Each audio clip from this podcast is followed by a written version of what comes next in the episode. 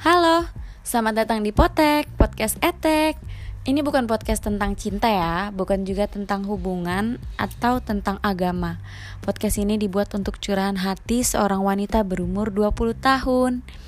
Isinya random banget. Uploadnya juga kapan aja. Eh, tapi makasih ya udah mau dengerin podcast ini. Semoga suka dan banyak mendapatkan positifnya. I love you all.